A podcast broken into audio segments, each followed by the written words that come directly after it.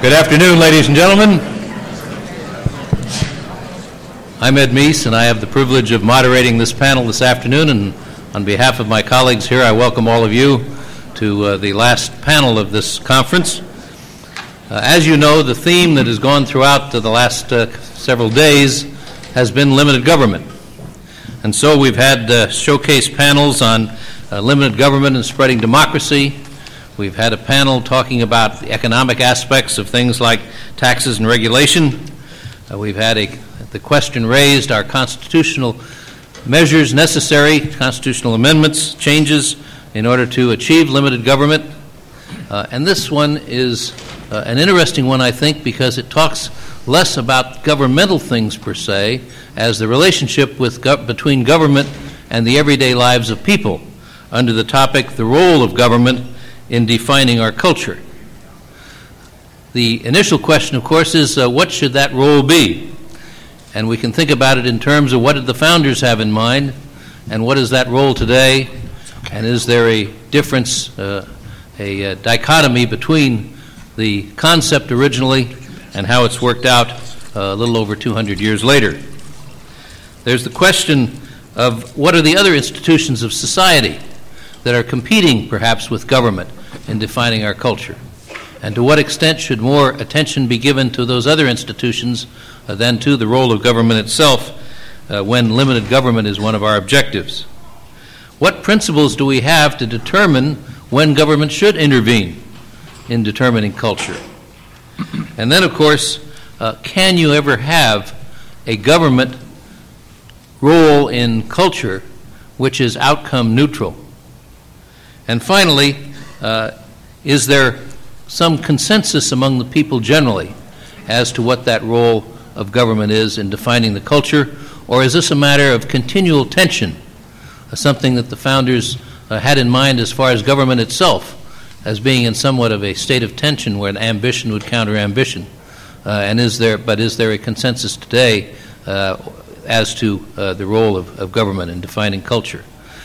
to answer this question in Federalist Society tradition, we have a number of people here uh, gathered who do not always agree with each other. And so, uh, as a result, I think we will have a, likely, a lively discussion. Uh, I will introduce each uh, person uh, briefly before they speak in their initial remarks of five to seven minutes. Uh, then we will have the panel talk among themselves in response to some questions I will ask, and then we will open to the public. I ask when we do open it to all of you, uh, if you'll be sure and come to the microphone, and you can line up behind the microphone uh, here uh, so that we can take the questions in order as quickly as possible. I'm not going to introduce uh, the speakers uh, with, with a, a uh, large or lengthy introduction because, first of all, they are all so distinguished that they have such lengthy backgrounds and such distinguished curriculum vitae that it would take up most of their time if I were to introduce them. So I'll make the introductions uh, very brief, but you will understand in the, the introductions in full, their biography is available in your programs. To kick off this uh, session, uh, we are pleased to have Walter Dellinger, well known to all of you from many uh, standpoints, uh, a Solicitor General of the United States, and who has rendered great public service in various capacities, a private practitioner of the law, and a law professor. And so please join me in welcoming Walter Dellinger as our first speaker.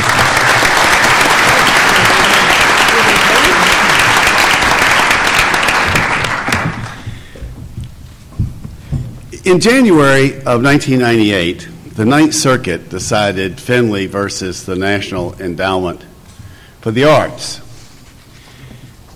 I was acting Solicitor General at the time, and the issue came quickly to my desk with a visit from the director of the National Endowment for the Arts, the excellent um, actress Jane Alexander. The case that involved the constitutionality of the, I believe it was a Helms Amendment, that required that the National Endowment take decency into account in choosing who should be awarded artistic grants. And once the decency criteria had been invoked, Karen Finley was one of those who did not get or did not get renewed her expected grant. The Ninth Circuit decision ruling against the National Endowment for the Arts was, as you might imagine, welcomed with great enthusiasm by the National Endowment of the Arts. They did not care for the Helms Amendment and was happy uh, and uh, would, would be happy so that when the director of the National Endowment came to me, she said, happily, we have this wonderful loss in the Ninth Circuit, and as your client, uh, we'll be happy for this to end, matter to end there, and there'll be no need to seek review in the Supreme Court. And my response was that she and I were both employees or officers of the United States, but my client was the United States, that Congress spoke for the United States, and that we had an obligation to defend acts of Congress if there were defensible grounds for doing so, and there were defensible grounds. Indeed, there were grounds that were almost certain to prevail, and indeed correctly so, in my view. And to the question that, well, isn't this government censoring cultural values in a way that offends the First Amendment by requiring decency? To which my response was, it may well be, but the problem with that is that if the Helms Amendment requiring taking decency into account is an unconstitutional imposition of government values, and so is the entire National Endowment for the Arts that what you do all day long, every day, is censor. And that uh, if government cannot take values into account in making awards, then I think we've got a much bigger problem for the endowment than the Helms Amendment. And, but what I think we cannot do is to say that because we prefer Karen Finley's art to Norman Rockwell's art, that Congress can't have the reverse presumption and say we like Norman Rockwell better than Karen Finley. Now, I, I raise this because it did bring in sharp focus the fact that all of us want government to impose cultural values as long as they're our values. And in fact, one of the moves we all are tempted to make is to define our cultural values as something other than that, which is what immediately transpires in this kind of discussion where I think the director of the National Endowment of the Arts, like most people in the community, would say, no, that's a big mistake. The Helms Amendment imposes cultural values imposed by the government. Our people judge on artistic merit. and that is a different category. To which my response was, well, look, I may agree with your notion of artistic merit, and the Karen Finley's Act, she smears her body with chocolate and, and, and gives a paean to feminism. But I cannot believe that if you had some equally effective actor who smeared his or her body with chocolate and made an impassioned cry to index capital gains for inflation, that they would have gotten the award. it can't be.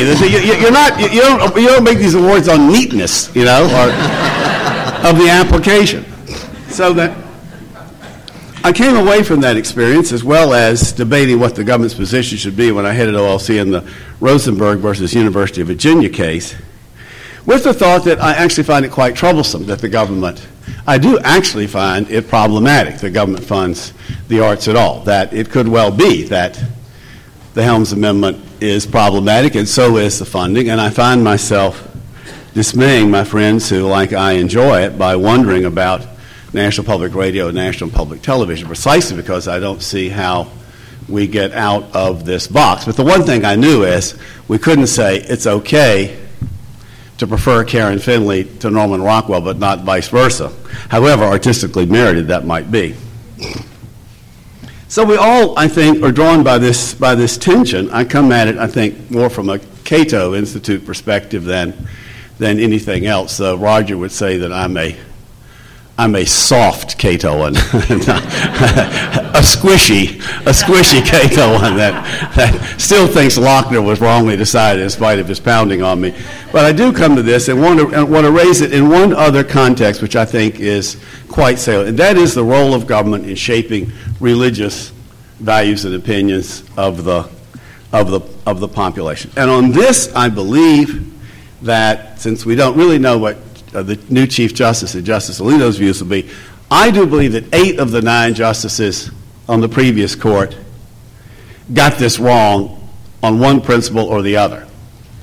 That there are a group of justices who are comfortable with having the government impose its religious values directly by having government views of religion, government endorsement, and government promotion of religion. And then there are four other justices uh, Stevens, uh, Stevens, Ginsburg, Souter, and, and uh, who would have the government take cognizance of religion in a negative way in denying the use of funding by religious groups or by religious individuals when the government funding is itself neutral. That is, anybody may use an interpreter to, uh, for the deaf to go to school. Anybody may use the school premises one first come, first serve at the time. Anyone may have a student club. All of these are areas where there is government funding in the premises. And those who would exclude, uh, including uh, uh, vouchers, those who would exclude religious groups from being able to participate, I think also miss the notion that what ought to be controlling is the critical fact of intervening private choice. There ought to be private choice about religion. And I believe that only Justice O'Connor, who has been underappreciated in this area, got it consistently right. And by the magic of 5 4, the court, I think, got virtually every religious decision right for almost the entire time of the Rehnquist court by her voting consistently on a very simple principle government religion bad, private religion good. And she just consistently applied that. One minute. Okay, she consistently applied that, but her view of private religion was robust private choice. That is to say, where government provided resources for citizens to decide how to use those resources, you were free to make a religious, an intervening private religious choice. So that was robust private choice with government itself having no role. And I think that only she got it right in terms of shaping the religious culture. Thank you.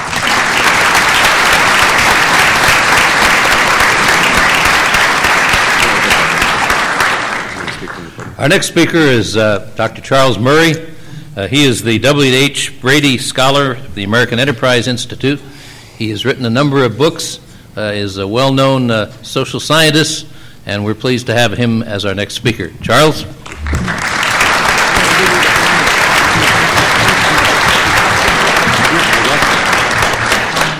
Okay, what is the role of government in defining the culture? In principle, none. In practice, disastrous. Um, look, the, the, the, culture is the constitutional system that was set up. I mean, that, that was the culture which, in his first inaugural address, um, uh, Jefferson defined as uh, uh, protecting people from injuring each other and otherwise leaving them alone. And, and it's, it's that kind of framework of liberty that uh, creates our culture in this country in particular. And, and I want to make two points about how, in practice, I think we have gotten it wrong. The first has to do with the attempts to prohibit or control individual behaviors, whether you're talking about uh, drinking, as in the case of prohibition, or whether it's drug use, or whether it's censorship of uh, the kind that uh, Walter was talking about. In all of this, I think there is a, a couple of problems that probably are not paid enough attention to. And it was called by an email correspondent of mine law inflation, which in effect has the same effect on law and our attitude toward the law that inflation has on money. And the point is this that if you have if you have a few simple laws against things that people all agree are bad rape, robbery, murder, uh, things like that, fraud you have no problem. And you can establish a cultural capital which says you shall obey the law because the rule of law is so important that you will not try to judge each law de novo. When the government gets involved in cultural issues in which large numbers of people in the population do not think they're doing anything wrong, A, you label them criminals, and B, they say to themselves, I am doing this thing which the government says is illegal, I'm not doing anything wrong, and you do start to pick and choose which laws you are going to obey. Uh, tonight I am going to go home, and first I will probably pour myself a large martini, which is legal, but if I were to light a joint, I could get put in jail for long periods of time. We have hundreds of thousands of people in jail right now for doing things like that, not because they've hit somebody while they were smoking dope, not, not because they have uh, abused their children, not because they've uh, robbed anybody, but because they engaged in that act, which, as far as I'm concerned, is basically like drinking a martini. And then I'm going to log on to fulltiltpoker.com and I'm going to play some poker. Uh, and I will be a criminal because uh, the government has said I can't do that either. Well, you have millions of people who disagree. And all of us, to one, as each one of these new attempts of the government to try to push and poke personal behaviors that define our culture, every time that happens, and you have a lot of people who say this is nonsense and go ahead and break the law, you are weakening the cultural capital, which is the most precious legacy we have, uh, which is respect for the rule of law. That's, that's, that's point one. That's good. That's very good. Second point has to do with attempts to positively affect the culture so that you encourage uh, stable families, uh, you encourage religion, and the rest of it. Uh, I, I, think it's fair to say that I have written uh, over the last 20 years, almost everything I have written has started from the importance of the married two parent family uh, as, as the generator of a civil society. So I am very, very uh, one sided in my view of the importance of the family. I would also suggest to you the government no more knows how to encourage certain values regarding the family or religion or other institutions that I hold dear than the, than the left uh, had when it was trying to social engineer its values in the 1960s. So anytime you have an administration, whether it's conservative or liberal, that says, well, we will use the instruments of government to push and pull and tweak and so forth, they always get it wrong. And, and, they get it wrong for a couple of reasons. Those of you who are familiar with public choice theory know that however good the idea is originally, by the time it uh, is crafted into legislation, public choice dynamics have, have have uh, contaminated it beyond recognition. You also know all the practical political problems that go on. I would add simply one more, and that is incompetence that is inherent in this kind of effort. Uh, the smartest social scientists in the world cannot tell you what, what's going to happen if, for example, you have a major new tax deduction for children, just to pick one that's kind of a conservative attempt to affect the culture. We don't know how that's going to play out. But I will tell you this that if you go to countries which, let's say, have tried to encourage the family by having very generous child allowances, generous maternity leave, daycare centers, nice, I'll tell you what you're going to find. You're going to find countries with plunging fertility rates, plunging marital rates, soaring illegitimacy ratios. That's the way it has worked out in these countries, which openly label their, their policies as child centered. Uh, similarly, if you go to uh, Sweden, rural Sweden, uh, as I did a few years ago and drive through the country, you will see in town after town absolutely beautiful churches, freshly painted, meticulously maintained grounds, subsidized by the government, and they're empty. Uh, empty on Sundays as well, as well as every other time. When government gets involved in the crucial institutions that define the culture in which we live, family and community and religion, it inherently ineluctably, inevitably enfeebles them. Thanks. Oh, that was good. That was really like a little haiku. Our next speaker is Anthony Romero. Uh, he has uh, been involved in public interest law for long for most of his professional career. He currently serves as the executive director of the American Civil Liberties Union, We're pleased to have him with us today. Please welcome Anthony Romero.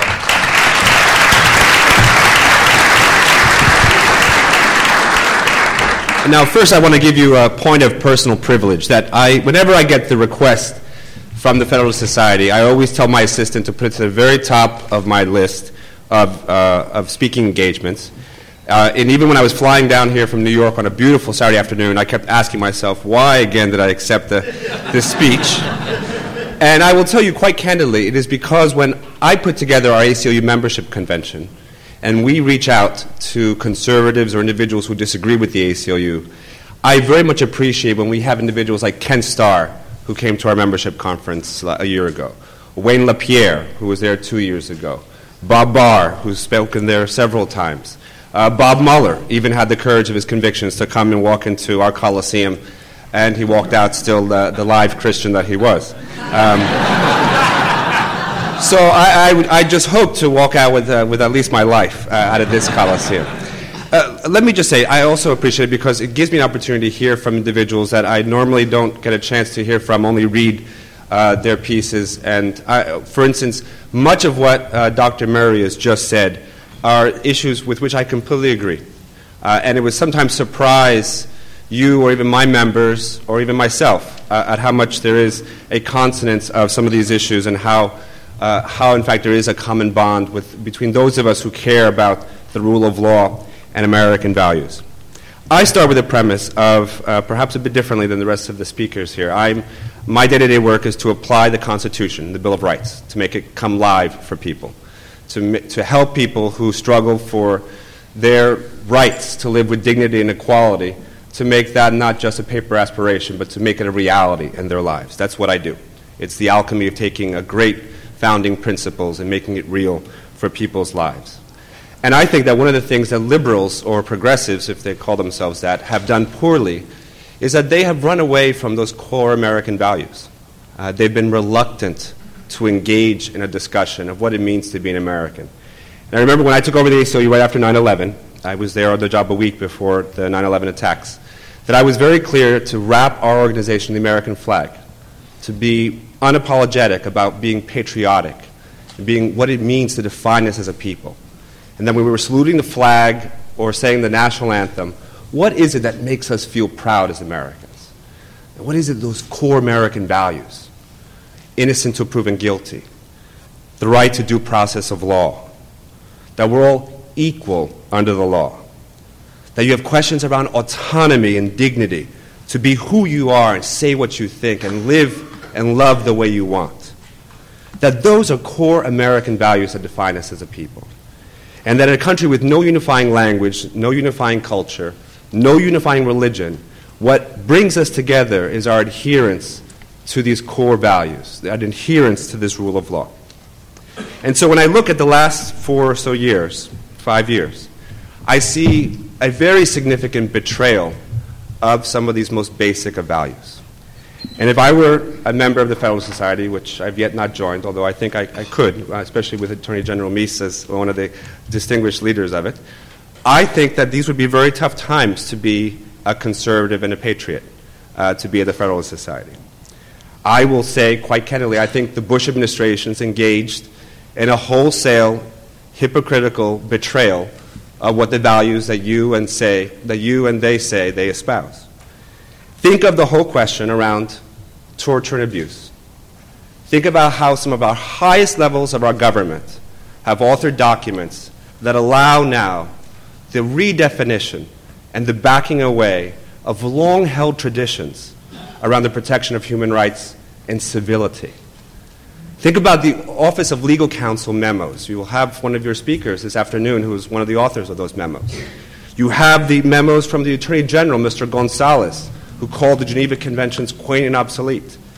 You had this president sign into law the Military Commissions Act, which backed away from one of the great traditions of the writ of habeas corpus, shutting the courthouse doors to individuals who are basically entitled to the rights as, as any person, the rights of, of access to the court system. Now, that culture that's created by those actions is a culture of impunity. And so we have to be very clear that that is exactly what we're creating when we allow or encourage or look, look aside when we take those actions. Look at the culture that's created around the National Security Agency wire, wiretapping program.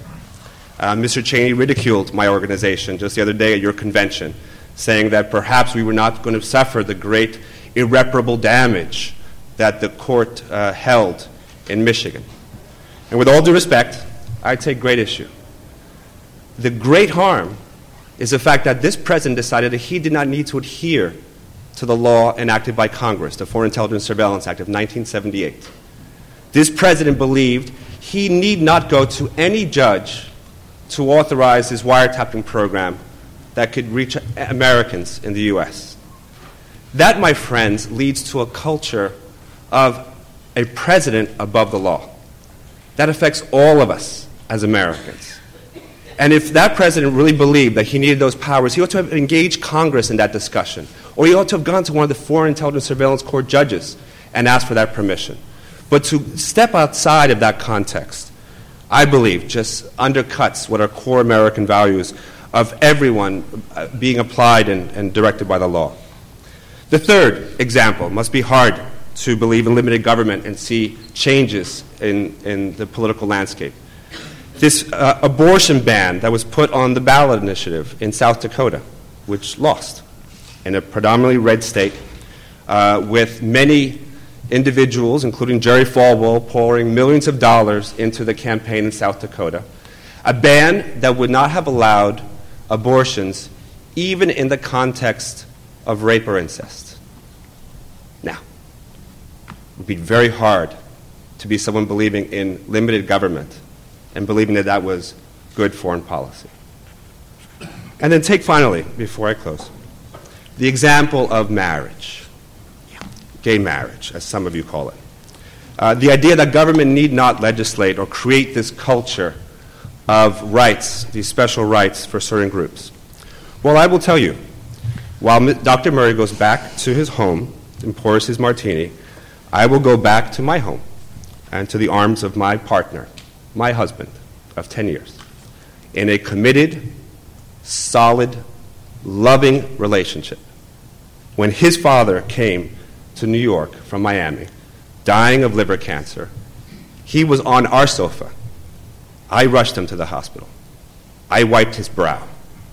I grieved when my father in law died. When anything that hits our families, we are married.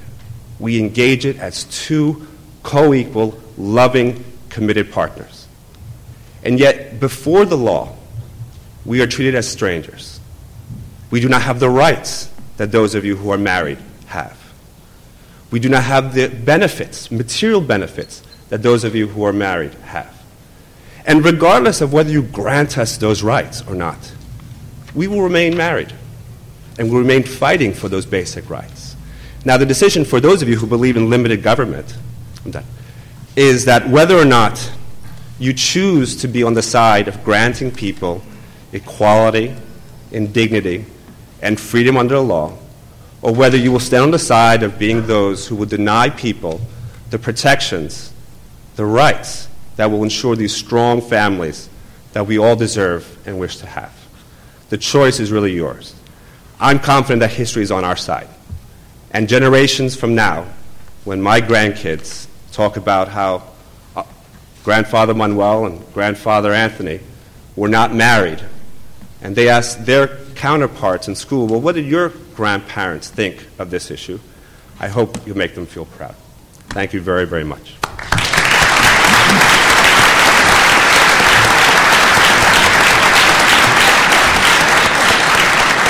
Thank you. Phyllis Schlafly has a long career and a very distinguished career in public policy issues. Uh, she's a, a, a, lawyer. She's the president and founder of Eagle Forum, and she's been active in a number of constitutional matters. Phyllis, it's a pleasure to have you with us.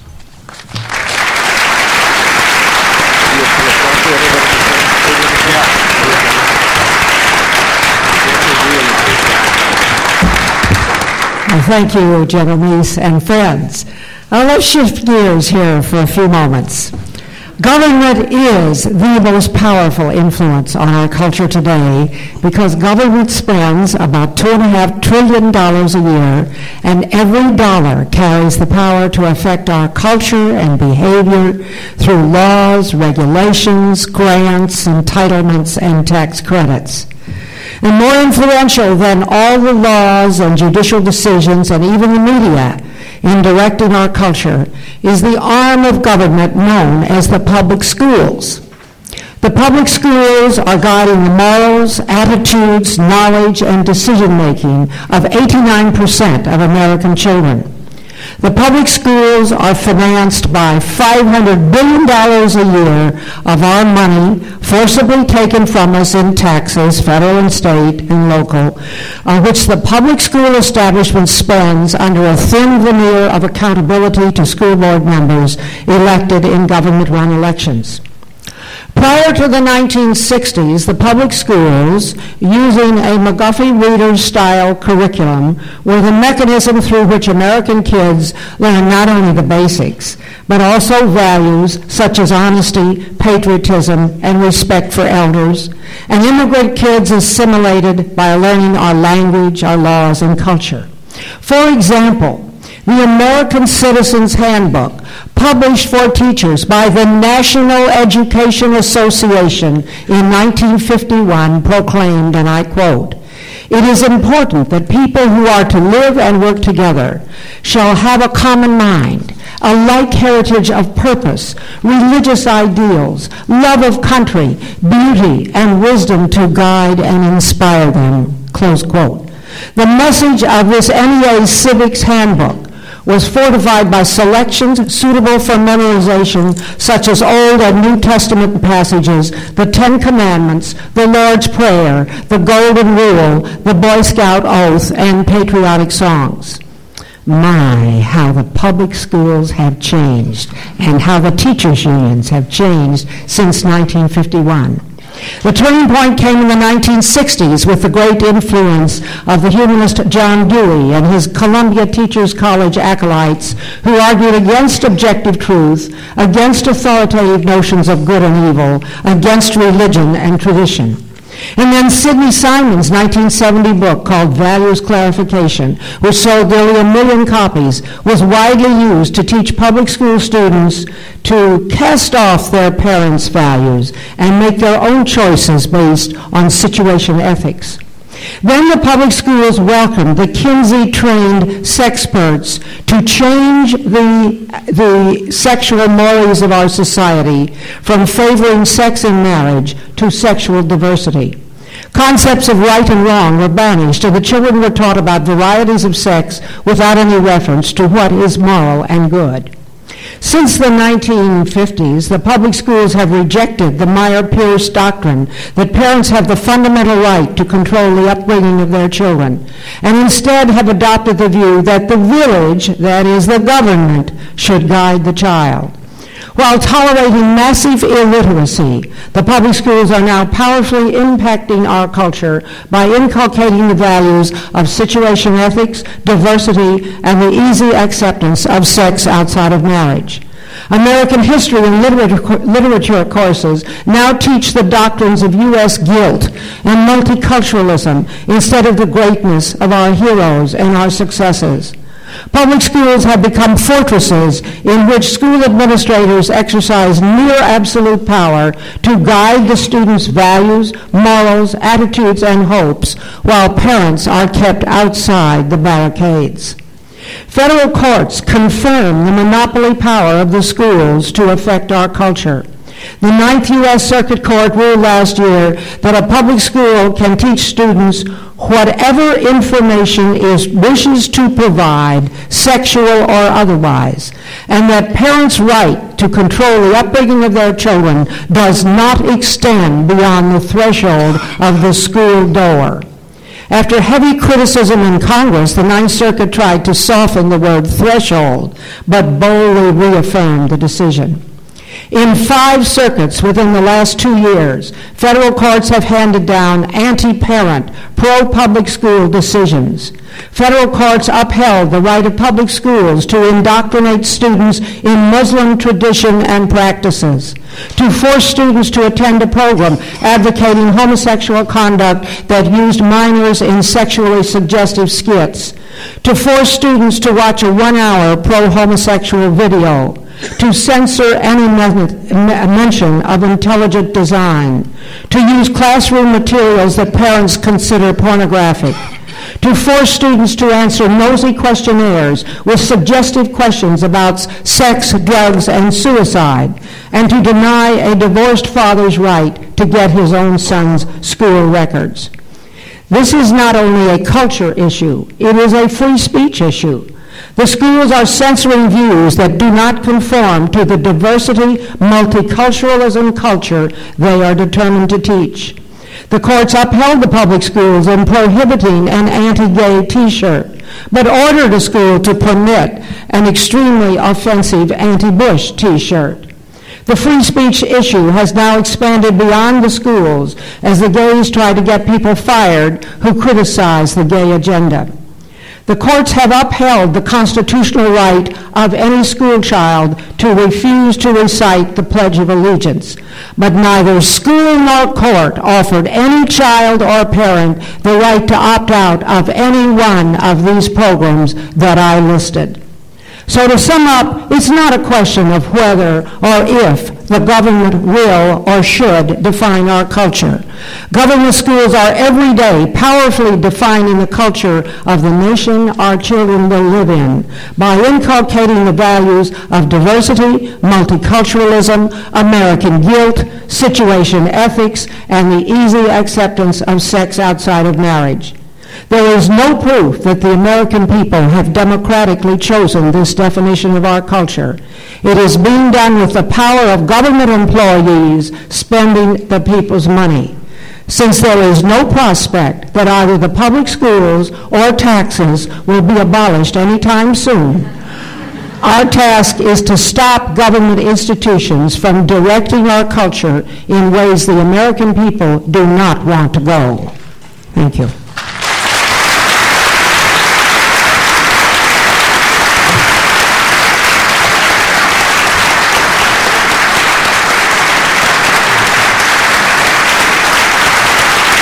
Thank you, Phyllis.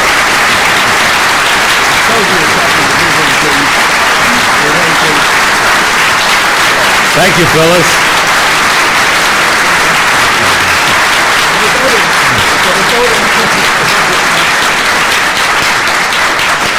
Our next speaker is William Eskridge. Professor Eskridge is uh, the John Garver uh, Professor of Jurisprudence at Yale Law School.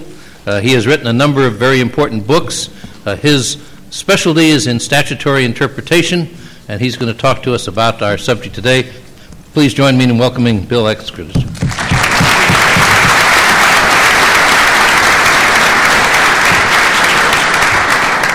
Well, here's an irony. Uh, I actually agree with the main points made by the previous speakers. So I'm not sure that I. I, I don't know. All of them? Yes. I, I, uh, now, there, uh, you have two choices at this point. You can just sit down, or, which is not an option open to a Yale law professor, where gas is our middle name, or you can try to synthesize them. So let me suggest a sort of odd synthesis of what you've just heard, particularly from the panelists on my far left. Uh, it does seem to me, and Ms. Schlafly, I completely agree with you on this. It does seem to me that there's a strong tendency uh, when in our country we have strong cultural and deep normative conflict for each side to see the government as a needed ally in advancing their normative agenda. Uh, we saw this in the apartheid versus civil rights movement. We've seen this in the wets versus dries on the use of alcohol. We've seen this on the pro life versus the pro choice view on abortion. We've seen this on gay rights uh, versus traditional family values. Uh, and this are, is not an irrational thought. Uh, because the government, uh, and I'll go beyond you, Mrs. Schlafly, the government is teacher, police officer, and opinion leader. There are lots of reasons. Exactly as Ms. Schlafly says, the government is our teacher. Uh, we're not only educated, perhaps less so than before in the public schools, but the uh, government is a situs of educational advertising campaigns that inundate us each day with information and norms. The government, moreover, has, as a police officer, has a monopoly on legitimate coercion. The government can at least try, Dr. Murray, to force conformity uh, or provide incentives for conformity.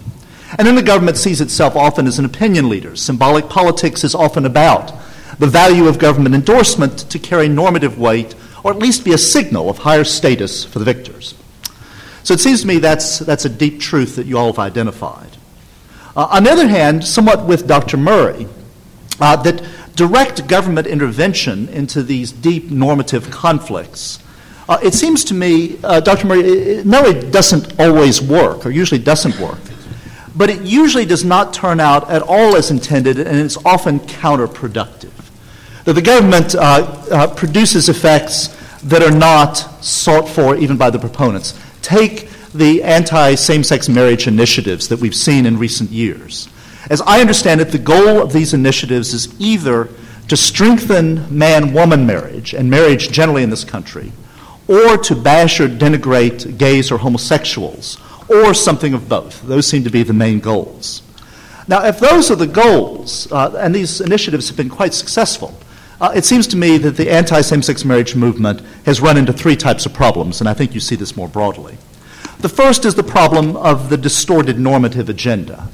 And that is political campaigns and investing all sorts of resources uh, to procure the government intervention that you want will often refocus attention and your own agenda away from your group's deeper goals. You see this in religion, for example. And so, what we've seen in the traditional family values movement is that they have focused on stopping same sex marriage, and they've done so successfully in many jurisdictions. But that has meant less focus on the deeper threats to marriage, which include high divorce rates, deadbeat dads, domestic violence rates, etc., etc., that are genuine problems for marriages of all sorts. Second is a problem of compromise. And that is when you get involved in the government and there's deep normative conflict, not consensus, but deep conflict, uh, then uh, you're probably going to get a compromise, at least in many jurisdictions. And these compromises are going to have unpredictable results. So, for example, one effect of the anti same sex marriage movement in the last 30 years has been the generation of compromises with moderates that create new governmental forms for recognition of horizontal relationships. Such things as domestic partnerships, which you see in California and dozens of American cities. You see civil unions, that's a new institution in Vermont, Connecticut, and probably New Jersey next year. You see reciprocal beneficiary institutions in Hawaii and Vermont. And sometimes, as in France and Vermont and many of the domestic partnership ordinances, straight couples want to enter these institutions as well that are created primarily for gay couples. And what you end up doing institutionally, which is not what you intended, is by stopping gay marriage, you create institutions which, for straight people, constitute competitors to marriage. And then there's the problem of hyperfocus. And that is government attention to an issue creates hyper-focused discourse that can itself create and intensify unexpected phenomena. So, for example, anti gay campaigns or anti same sex marriage campaigns uh, can create, they can create homophobia, but they can also create homosexuality not just as a coherent identity and a famous identity, maybe a fabulous identity, and maybe a sexy identity. Just ask Romeo and Juliet. Uh, as William Shakespeare recognized, state and parental disapproval will not dissuade Romeo from loving Juliet, or Mercutio, as the case may be, and indeed might even make Juliet or Mercutio, as the case may be, even sexier. And so the anti same sex marriage initiatives might get young people thinking about and even romanticizing uh, in unpredictable directions about the way they want to form their relationships. Now, the elements that I've suggested, the hyperfocus problem, the compromise problem, and the misplaced agenda problem, are not unique to same sex marriage. Clarence Thomas makes these very same arguments about the counterproductiveness of affirmative action. As Clarence Thomas argues, affirmative action, he says, has distorted the civil rights agenda away from things they should be focusing on has created compromises that hold back African Americans and don't advance their lives, and creates a hyper focus on race as a totalizing identity and perhaps even contributing to prejudice. Okay? So this is not a liberal versus conservative thing. It seems to me this is a truth thing. So, query. I come back with uh, uh, not Kenzie Purbs, just query. I come back to Mrs. Schlafly. Uh, is therefore the government unimportant in transforming culture? And I think she's right, it's very important. But the government is most powerful in transforming culture most when it's indirect. And I'll give you a couple of examples, and then the Attorney General will make me stop. I think the best example is war. You basically got to have a government to fight a war, and war has produced, I think, deeper uh, cultural transformations in our society, including transformations that people fight for. So, for example, World War II transformed mainstream American values toward people of color, toward the roles of women, and even ultimately toward homosexuality. Uh, government innovations as to technology and infrastructure also can have deeper effects on culture than when government is intending to affect culture. The railroad, to take uh, my former clients when I was in private practice, railroads in the 19th century contributed to a national economy and a national culture. It was not necessarily the intent, but that was the effect. As well as to new economic tensions that fueled unionization, farm co ops, popular political consciousness, and so on and so forth. What about going back to gays and lesbians? Uh, in my opinion, the anti same sex marriage movements are not going to deeply affect the American family in a good way, nor gays and lesbians necessarily in a bad way. For all of the DOMAs and the anti same sex marriage initiatives, it seems to me these will have less effects on same sex marriage than two other government sponsored innovations. One is the internet, Remember, Al Gore uh, helped invent that. Uh, uh, Al Gore and the military helped us invent the internet.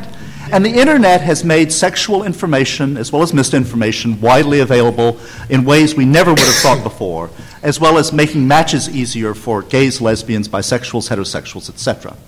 Uh, and then government sponsored research has in some way contributed to the wide availability of artificial insemination technologies. And these medical technologies, in which the government probably doesn't play the primary role, have enabled a phenomenon that the law has maybe had much less to do with, at least affirmatively, and that is the creation. Uh, Anthony uh, speaks about same sex marriages. Uh, let me close with same sex families. Uh, that uh, according to the 2000 census, there were 600,000 same sex couples in the United States, probably an undercount. It's gone up by at least 100,000 since then. Uh, and the census found that a third of those uh, female couples were raising children within the relationship. A fifth of the male couples were raising children within the relationship, many of them through artificial insemination and other techniques. Uh, this is transforming American culture. It's not an agenda, it's a social phenomenon that we now are grappling with. The government plays a role, but not the role that you would have expected when you elected Ronald Reagan, Bill Clinton, and various Bushes. Thank you.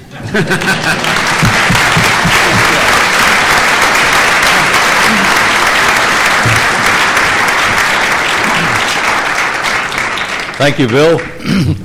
uh, winding up the uh, six uh, initial uh, talks here is Professor Hadley Arkes. Uh, Hadley is, uh, is a, the Edward Ney Professor of Jurisprudence and American Institutions at Amherst College. Uh, I've known him since the days when he was a Salvatori Fellow. He's one of the uh, very profound writers on a variety of subjects, including the one that we're dealing with today. Uh, please welcome Hadley Arkes.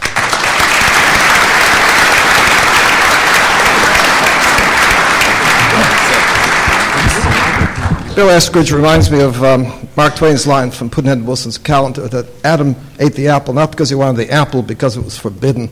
And the great mistake was not forbidding the serpent, then he would have eaten the serpent. Touche. now, I, I, find myself in a position where I'm probably one of seven people here who think Lochner was rightly decided. And I'm. Um, and I have to play the role of the moralist here. And it was that line from Tom Stoppard that the moralist is bound to sound like a crank haranguing the bus queue with the demented certitude of one possessed of privileged information. uh, but I did. I said something awkward. Um, I've prepared something that addressed the subject we're given. And uh, so I may have to use an old device of mine and compress this talk Hebraically by omitting the vowels. I'm time for seven minutes, Ed. Um, I understood that the problem here at the core was the question of whether government should shape the culture. And it's curious as to how people affect to be unaware of the classic understanding of the connection between the logic of morals and the logic of law, and then find themselves persistently backing into the same logic and indeed relying on it at every turn. Of course, the government shapes the culture. It shapes our moral understanding because that was built into the very nature of and logic of law. When we legislate, we override claims of personal choice and private freedom, replace them with a uniform rule and a public obligation, and that move is coherent only as we appeal to some principle that defines what is just or unjust, more generally or universally. So forgive me for being clinical, but when we move to the level of a moral judgment, We move away from statements of merely personal preference or private taste. We begin to speak about the things that are right or wrong or unjust for others as well as ourselves. And so if we come to the judgment that it is wrong to own humans as slaves, we mean it would be wrong for everyone, for anyone. And if we come to the judgment that it's wrong for parents to torture their infants, the logical response is not to say, ah, therefore let us give a, a tax incentive to induce them to stop. The logical response is with, is with the voice of a command, a command that forbids that torture to whom? To anyone, to everyone. We forbid it with the force of law. That's not to say that, that it's wise to reach with the law everything that is wrong, because we may hold back in prudence. But the law finds its ground of coherence and its ground of justification only when the moral ground and principle has been established. So when we restrict the freedom of people, we're obliged to say more than most of us don't like it. That's not good enough. And to get clear on the moral standards that must govern our judgment is not to legislate more, it is to legislate less. We raise the bar. That's why I too think we have too much law. And so when the question was raised in the past, how does the law teach? How does it go engage in moral teaching? The answer was it teaches through the laws. When we legislate against racial discrimination in private inns and restaurants, we remove that discrimination from the domain of private taste and treat it as a matter of moral consequence. Between 1963 and 1966, opinion in the South came to be parallel with opinion in the North, with majorities in both sections holding to the wrongness of racial discrimination we may ask, did the culture of the South change so strikingly in three years? Did it have something to do with new moral lessons being taught at the top of the state and taught dramatically with the laws? In recent years, the most dramatic attempts to alter the culture, to shape anew the moral understanding, has come through the efforts to impose through the courts a right to abortion and the notion of gay rights, including same sex marriage. And clearly, those issues stand at the core of what we call the, today the culture wars. In these cases, the project was to instruct the public gradually, persistently, that the things that elicited a public recoil should now be tolerated, then accepted, then approved, then regarded as rightful, desirable, as things to be promoted through the use of the laws. Now, in Massachusetts, we have seen the move to teach even more emphatically in the schools, to proclaim in the land the new ethic contained in the orders of the court on same sex marriage. As some administrators have declared, it is now, after all, the law. And they are teaching the pupils to understand the moral lessons that the law is trying to impart. Surely the most risible thing these days is to hear both proponents of same sex marriage and even libertarians profess to be appalled at the notion of using the law to reshape the culture, the moral understanding of the public. No one can rightly deny that the, the law imparts a sense of what is rightful and wrongful. The libertarians would have us recede precisely because they wish to recede from moral judgment on certain things, perhaps racial discrimination or sexual matters. But even the libertarians are not willing to overthrow the laws on marriage. They insist that the laws require two parties competent to contract, not the marriage of children or the marriage across species that some people have recently sought. Maybe Mr. Philip Bubel in Maine wanting to marry his 37 pound dog lady. Yet, even if our libertarian friends are right and the libertarians are right 80% of the time. Uh, you know, what was Holmes's line about Rufus Peckham? He said his major premise was, God damn it. and, and as the social scientists say, it explains a large portion of the variance. He got it right most of the time. Uh, even the libertarians do wish to instruct people in the moral rightness of a government that restrains itself and respects personal freedom. The point here is that nothing here can be settled by invoking some empty slogan that the law should not try to shape morality. The law has no business speaking in the first place unless it's pronouncing on something of moral consequence. If we think it's seriously wrong for a parent to withhold medical care from a child, we move to have the law register a concern and intervene. There used to be signs saying, no Irish need apply, white tenants only. They did not necessarily produce material harms. They denigrated, they produced at times certain emotional wounding. Yet the law came down to bar those kinds of signs, even when the law had not barred the freedom to engage in the discrimination in hiring or renting. Stephen Douglas famously insisted that the government should not pronounce on the vexing moral questions like slavery, people should be left to their personal choice, But when it was a matter of polygamy now in Utah, well, then he was willing to send in the troops. Because now this was serious stuff. And thus it is. If people take seriously a right to abortion, they want to see it protected and promoted in the law. They're not content with a federalist solution, for they're not content with the notion of people that people may be deprived of a right because they happen to live in South Dakota rather than New York. And the party that professes such a deep concern about privacy has led the charge over the years in withholding the shelter of privacy for private business, private clubs, respecting their own private criteria. In the case of gay rights, there's been an adamant opposition even to tolerating the right of people in their private enclaves, in their small businesses or rental of homes, to honor their own moral convictions or the, on the rightness or wrongness of homosexuality. And surely this would seem to be the place where the claims of private judgment could have been readily tolerated by people who've made privacy their anchoring slogan. And this doesn't even get us to the clamor for new measures on hate speech to censure and punish even priests who might state the traditional teachings on homosexuality.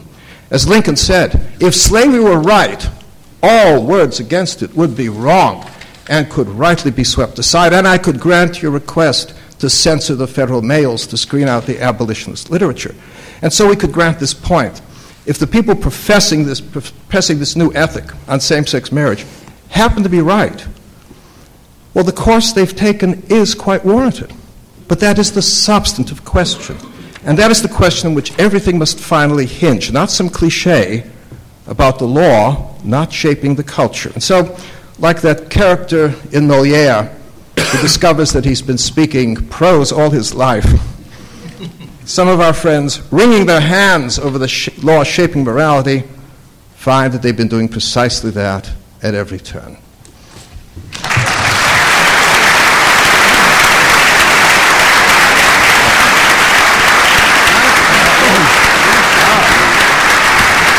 You held up the uh,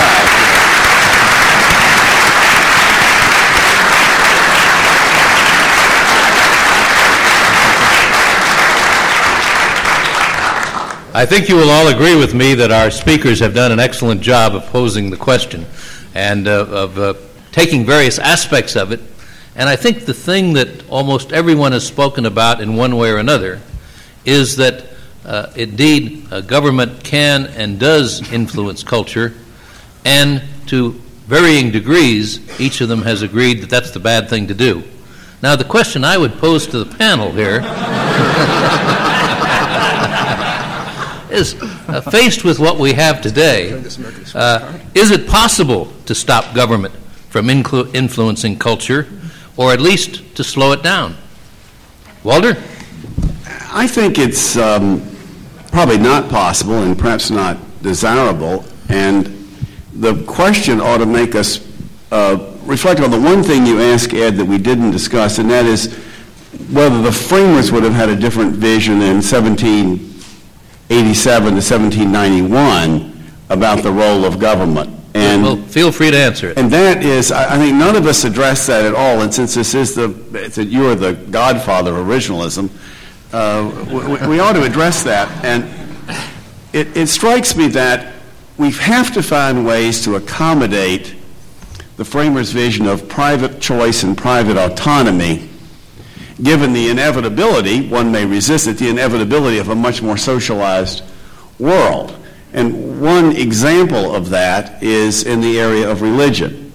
The four justices, uh, Stevens Souter, Ginsburg, and Breyer, who have often dissented in cases that seem to me extraordinarily easy the other way, have done so because they say government should not spend one penny for religion. And there are quotes to that effect from the founding period.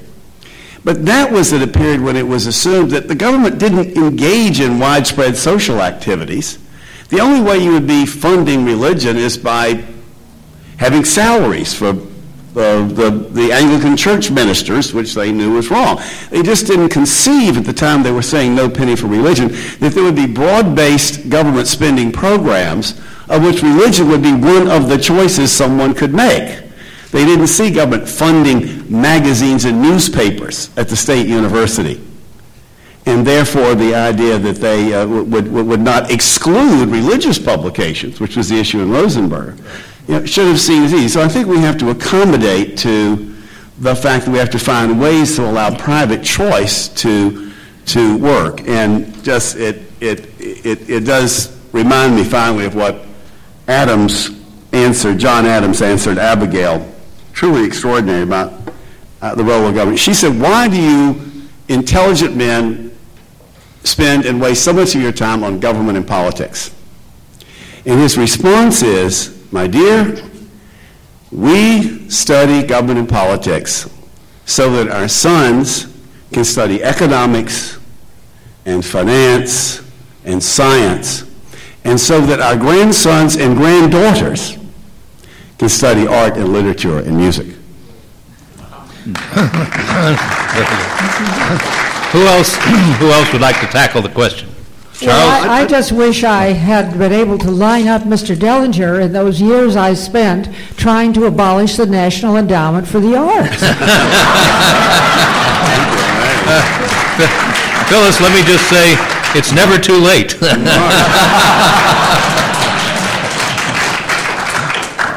Yeah, I'd, Charles. I'd like to pick up on something that Hadley said because um, he said you've got to tell people that you're doing this for some other reason other than a whole bunch of us think it's a good idea.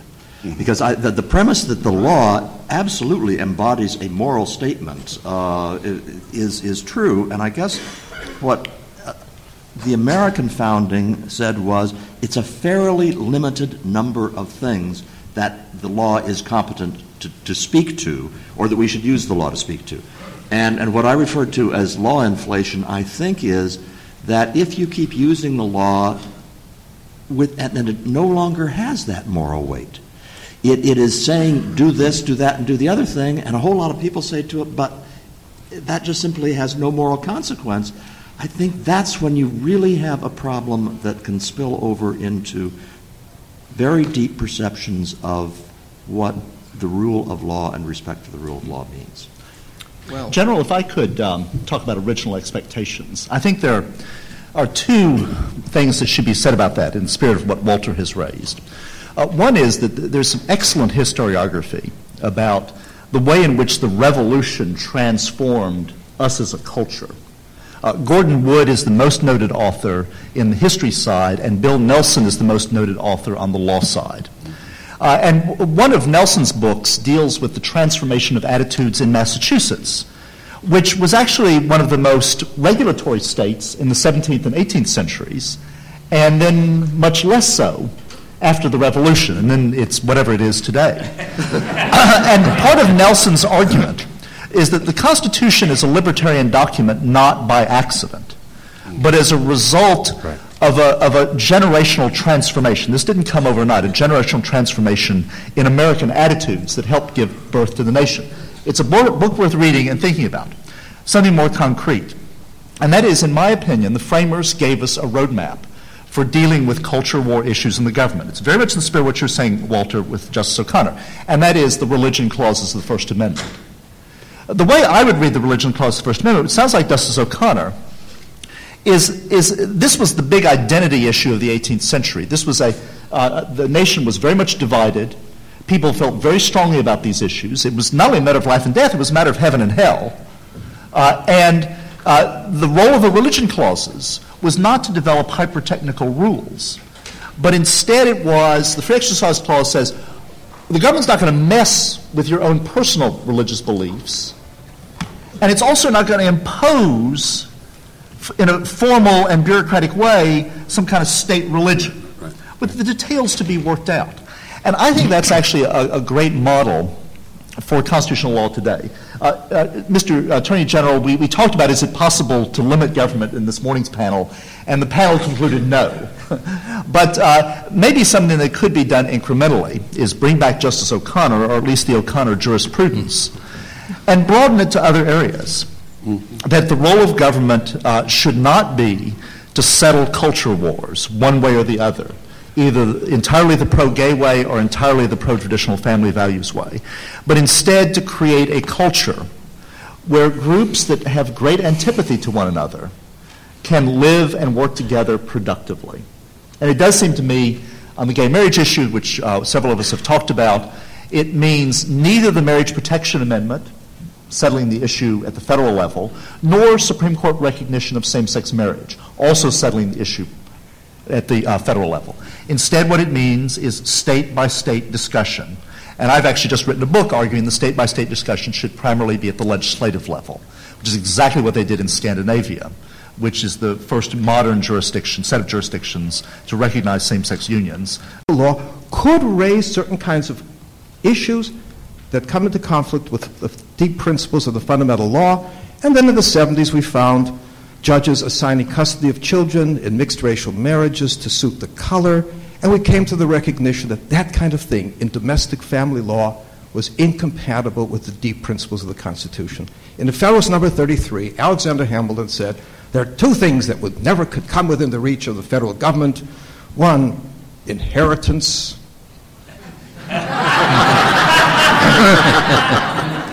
and land taxes.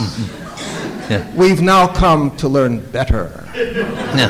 You can't do this by marking off a list of things because there's nothing you can name so prosaic that it can never raise constitutional. The only re- re- principle of regulation is that we withhold ourselves to make sure that we're, we're requiring only things that can really pass a stringent moral test.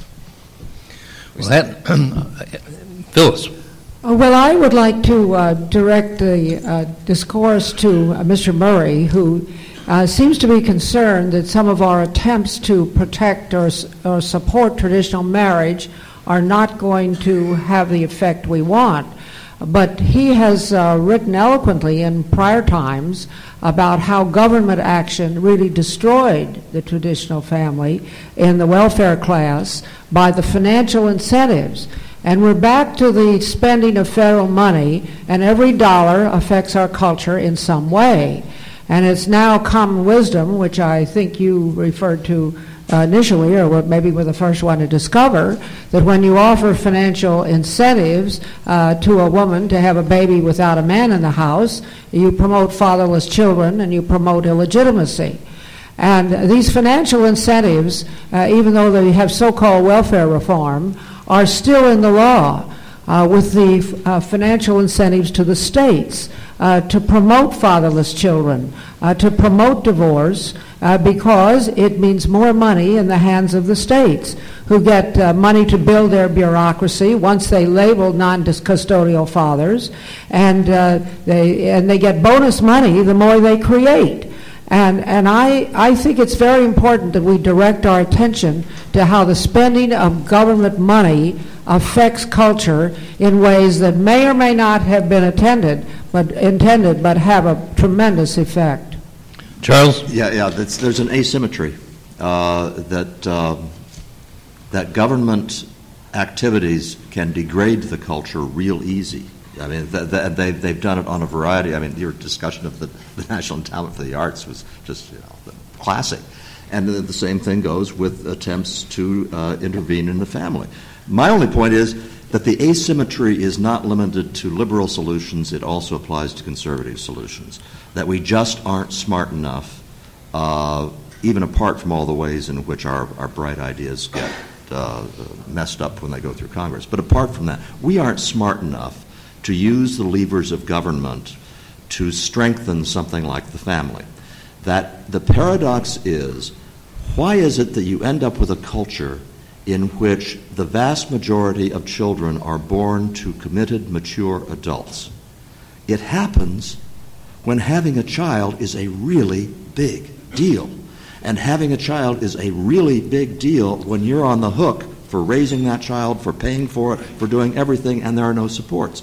That's, that's the paradox. You get strong families when the action lies with families, and any attempt to help out backfires. And I would extend that to uh, communities and other institutions as well. I- Yes, I- but the I'm money- basic- I'm basically saying there is no way for the government to do good, but boy, are there are a lot of ways for it to do good. To, Well, I agree they're incompetent, but, uh, but the amount of money they're spending to do good on marriage is just a fraction of the amount of money, taxpayer money, that has gone to do harm and has created fatherless children. M- May I ask Phyllis a question? Phyllis, what, how would granting my partner and me the ability to marry deny you your rights or undercut your marriage? Just help me understand that question.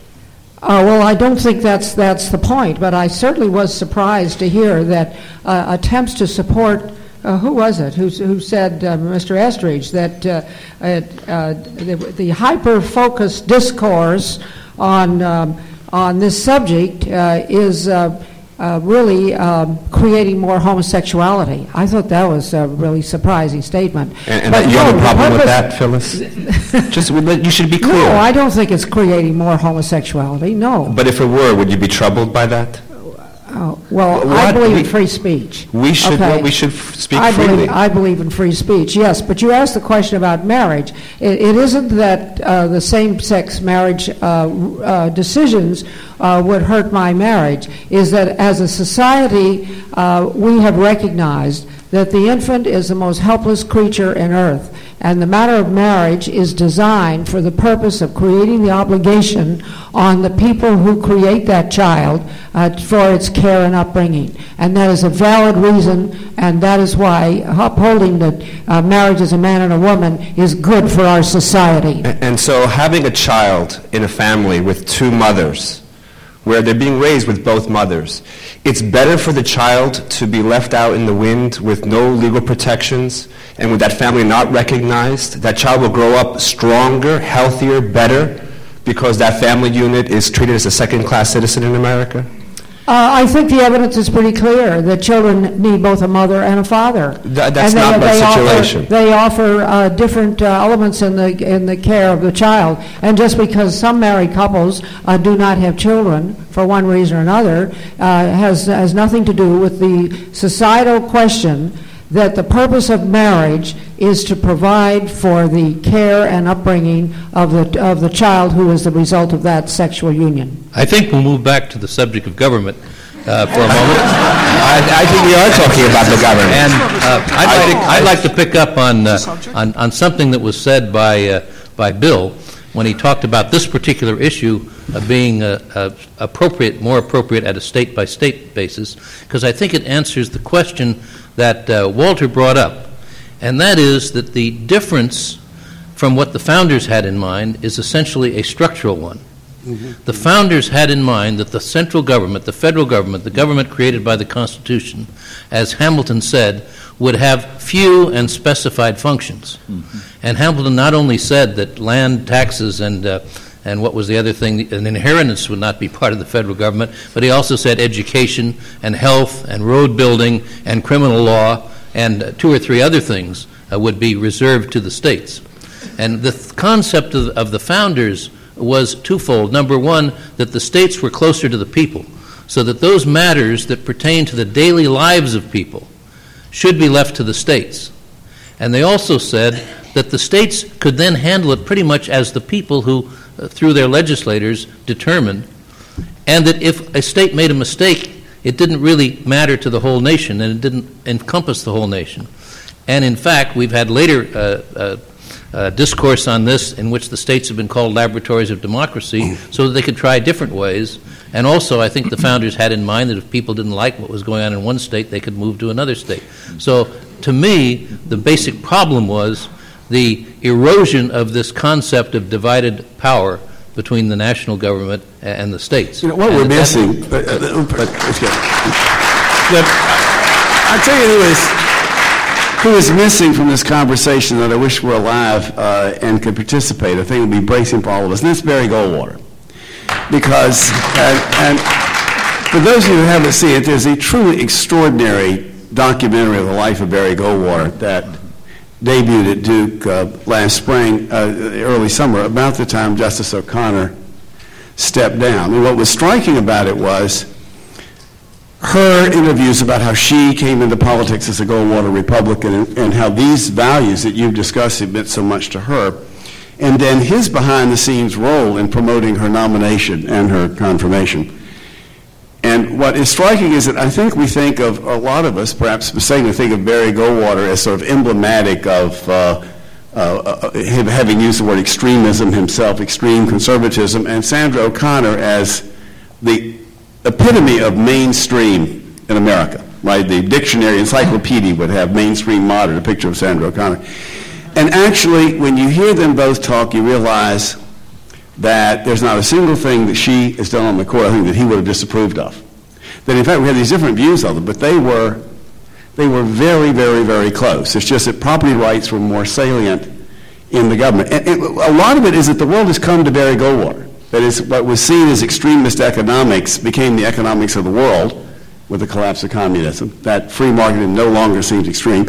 And where he was what we would call liberal on things like uh, gay rights and, and abortion rights, uh, were less salient in his work or his time in 1964 than in the work of the court. But they were very, very, very close. And Barry Goldwater was consistent in his view about limited government and was consistent across the board to a remarkable degree that comes, that comes forth. With that, I think it's an appropriate time to turn to the audience, and if you uh, wish to ask a question, please uh, line up. And we- Let me only say this, uh, as was expressed earlier today, uh, let's uh, ask questions, not with a question mark only at the end, but throughout the statement, and, and uh, then uh, as short and succinct as possible, so we can get all of these people in during the time we have allotted. We'll start with you. My question is about the uh, growth in the uh, non African American illegitimacy rate and the impact of that on the efforts to uh, strengthen the family.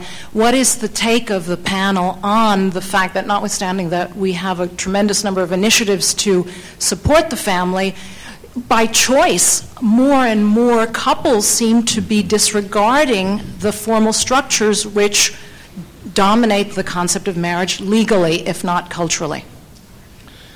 Charles? Well, uh, at least I've, I can refer to some salient numbers on that. Um, just so that uh, those of you who do not know, the white non Hispanic uh, illegitimacy ratio, that's the percentage of children born out of wedlock, is now uh, about 24, 25 percent, which is coincidentally the same number that led uh, Pat Moynihan back in the early 1960s to talk about the breakdown of the black family. Uh, it is, above all, a very concentrated phenomenon, socioeconomically, within race. So that if you take uh, the uh, proportion of children born out of wedlock who in uh, Scarsdale, that's probably at World War II levels. If you take the proportion of children born out of level in uh, white homes below the poverty line, it is at 40, 50, 60 percent, depending on the community. Now, why should it be that you have a phenomenon concentrated among the poorest people? And it's not taken, it's, it's risen much um, uh, more slowly among affluent ones. It seems to me that, as Phyllis suggests, you've got a real, it, it, in some ways, you can have a child now a lot easier. It's just not that big a deal. And uh, dad isn't going to come after uh, the uh, guy with the shotgun. Uh, First, because there may not be a dad there, but also it's not the case that what has been done is a, is a calamity. That's partially from the loss of stigma, but the loss of stigma itself in a profound cultural shift comes about when the penalties for having a child without a husband have dropped. And they have dropped because of government interve- intervention. Well, the answer to your question is government money. We are subsidizing the illegitimacy, and that is government impacting on our culture in a powerful way that has been a disaster. I I must say, though, I find it, I find it a little bit disconcerting. I, I have to be the canary in the coal mine, even if I, even if I drop over from lack of oxygen. Uh, I, I find it absolutely ironic in an audience or in a, in a panel where we're talking about strengthening families and the importance of strengthening a family, and yet the currents of the uh, of at least the reactions or interactions or the comments of my fellow panelists is to deny rights and protections to families that exist. So, Phyllis, with all due respect, I find it absolutely ironic to hear you talk about strengthening American families, and yet you won't say that you'll grant me and my family the rights and protections that we deserve. I find that you just have to explain that to me. I don't understand it. Bill? Let, let me make a, a, a somewhat different point, and then I have a sociological point. The, the somewhat different point, Anthony, is that Phyllis, I, I suggest you, Mrs. Schlafly, and, and a lot of others believe that among the reasons the family is in decline is that the government sanctions other relationships like cohabitation, and it sanctions no fault divorce, in addition to the spending programs. That's certainly uh, a position that makes some degree of sense. Thank now, you. as a political matter, those proposals to bring back fault and divorce and to make cohabitation illegal are going nowhere.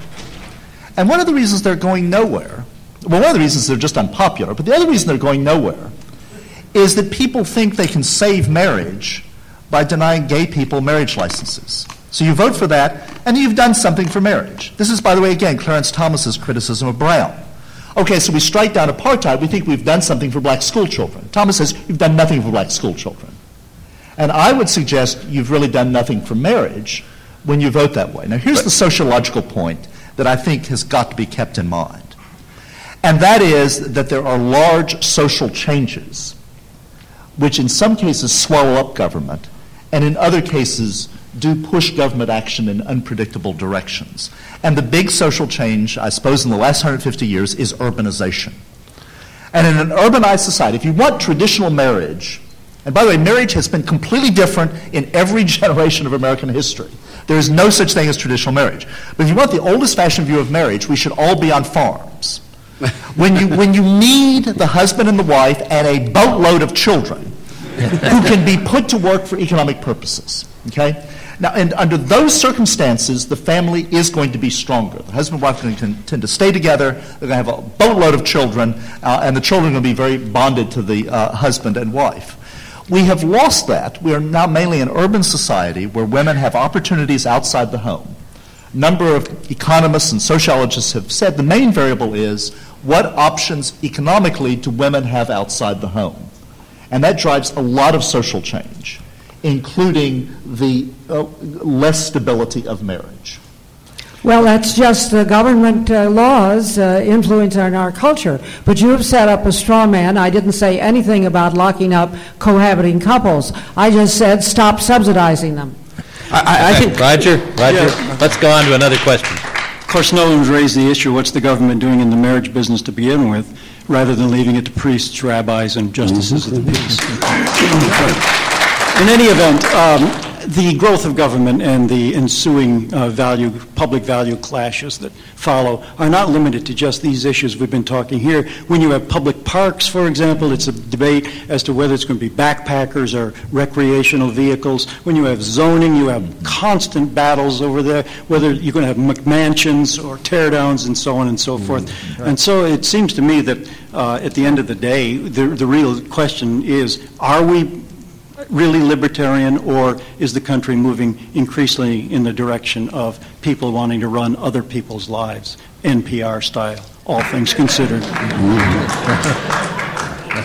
There was a question mark at the end, but it was... As but- but it was- but it was somewhat would anyone care to comment? But it was somewhat... Roger, there's an easy answer to that. It's like the Certs debate, which roiled us in the 1980s. Is it a breath mint? Is it a candy mint? well, it was resolved. It, it's, it's both. And the fact of the matter is, most Americans are both. They're both libertarian as to the things that they care about their own freedom for, and they're nosy about things that they see as a public threat, which tends to overlap strongly with things they don't like. is, that, is, that, is that fair? But I, I think I think the issue often plays out in some of the most difficult set of facts. I'll give you one example. You've heard me champion the rights of gay couples to marry, and I still have not gotten an answer, and I hope to get one about why it's so difficult to grant individuals the right to marry who love one another and are committed to each other, and the denial of those rights creates stigma and discrimination, right? So, but, but let me give you the example of how my organization.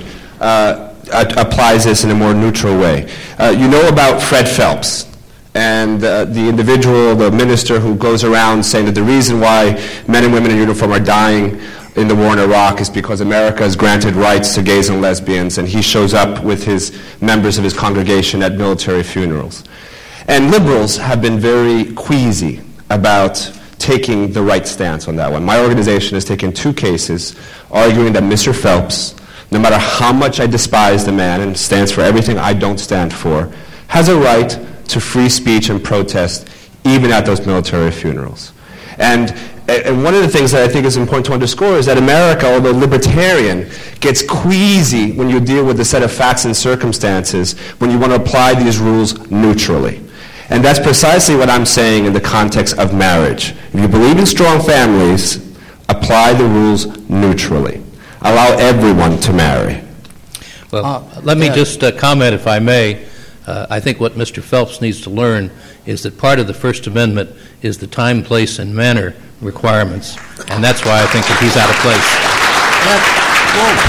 I want to go And, back. and we've argued that Attorney General Mason will have won uh, thus far on those issues. Uh, Just to let, and- and there's a willingness to continue that conversation if the moment arises. Uh, But, because after all, um, when Jerry Nadler says, everybody raise his hand here whose, whose marriage is threatened, you know, when we say, everybody raise his hand whose marriage is threatened by the denial of incestuous marriages, that we, that we, that we barred this 42-year-old woman in Stafford, Virginia from living with her 19-year-old son. When we did the Defense of Marriage Act, Andy Sullivan was there saying, no, this is not polygamy. We will, we will not permit polygamy. We insist on two.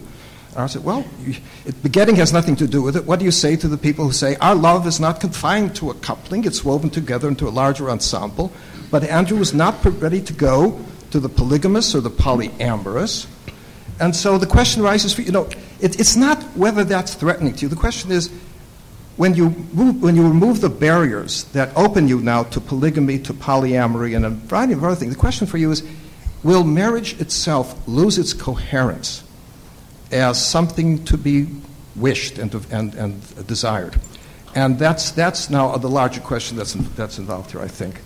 Um, so I'll reserve, I'll reserve. But I, going to add that, after all, the first Republican platform denounced those twin relics of barbarism, slavery, and polygamy. It was understood that the question of marriage was at the very matrix of the laws. It's been part of the laws since we've had laws. I just had chance to look at uh, Justice Story's uh, 1834 work on the conflict of the laws, where he says the question of marriage is the most pervasive question in the civil system. It's not an accident that it has taken this prominence, but more later. That's right. and you can't-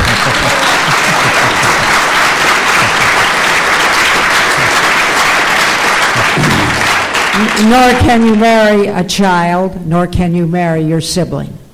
Society has a right to make those rules. even though you love them. The next question, please. Some places you can, but we're not there. Uh, I want to mention the fact that natural law ought to have something to do with this. When the founding fathers, as you called them, framed the laws of this country, they were based off the Bible. Now, those of you who believe it are set in churches where they have it.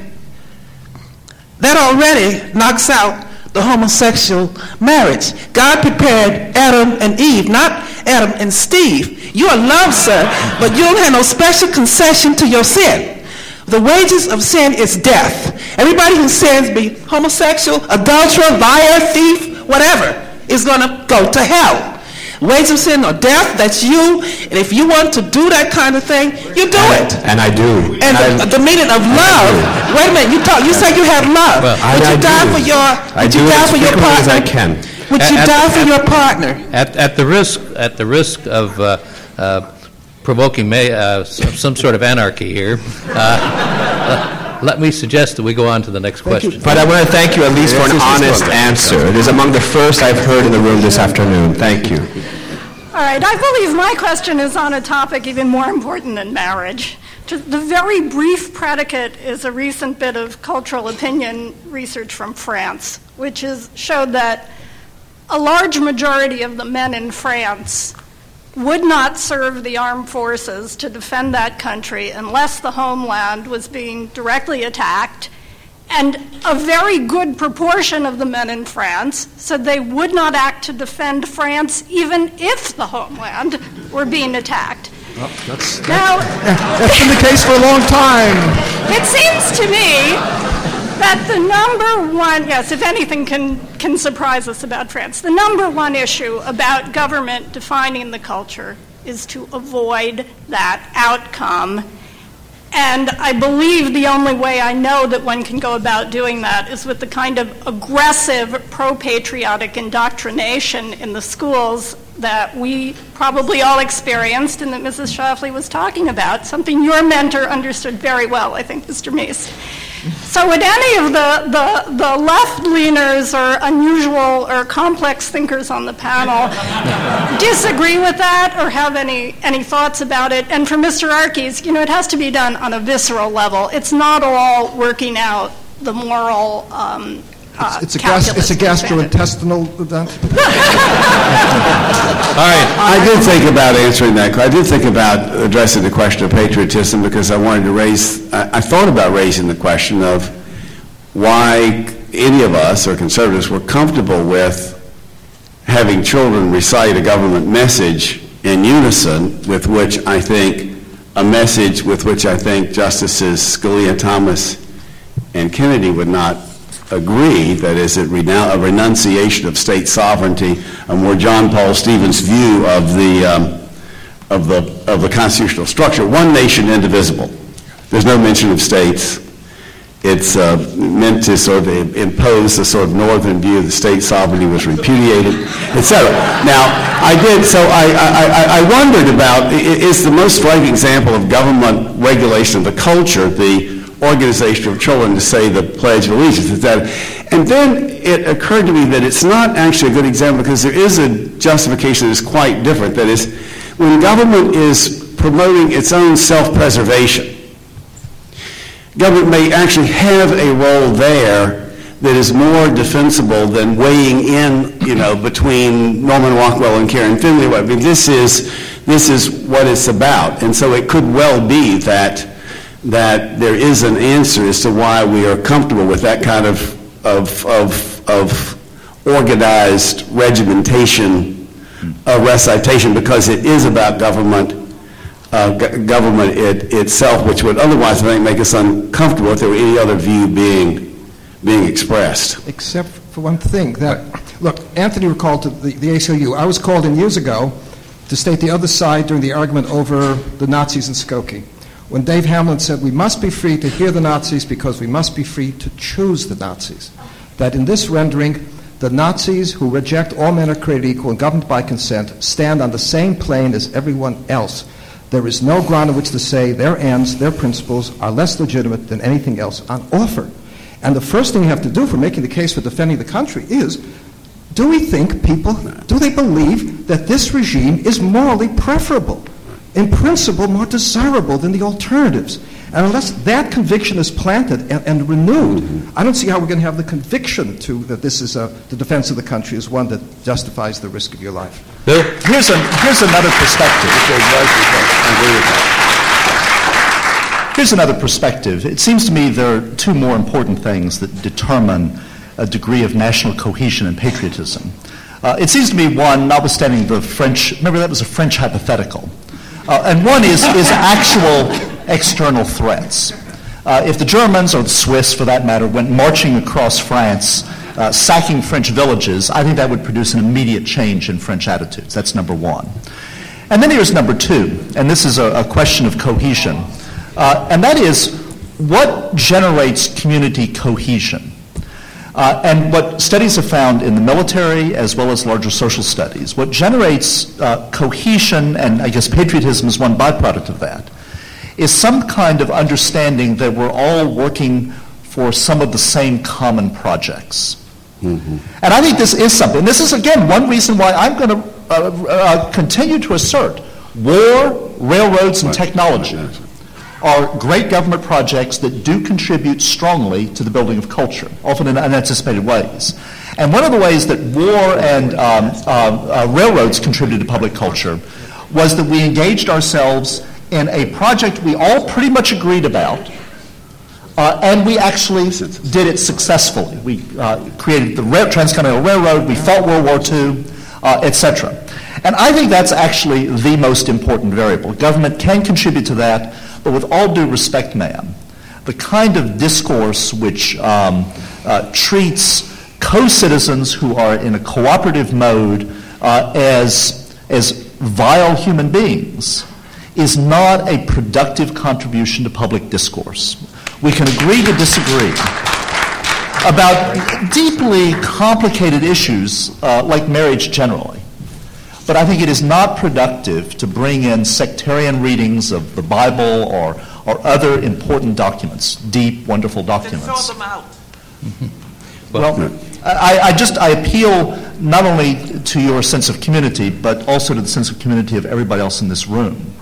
That the, the thing to do about that is not to condemn it, but just to stand up and say, uh, can't we treat uh, the people who disagree with us uh, as co-citizens, and cannot we find projects on which we are working together, and let's focus our energies there.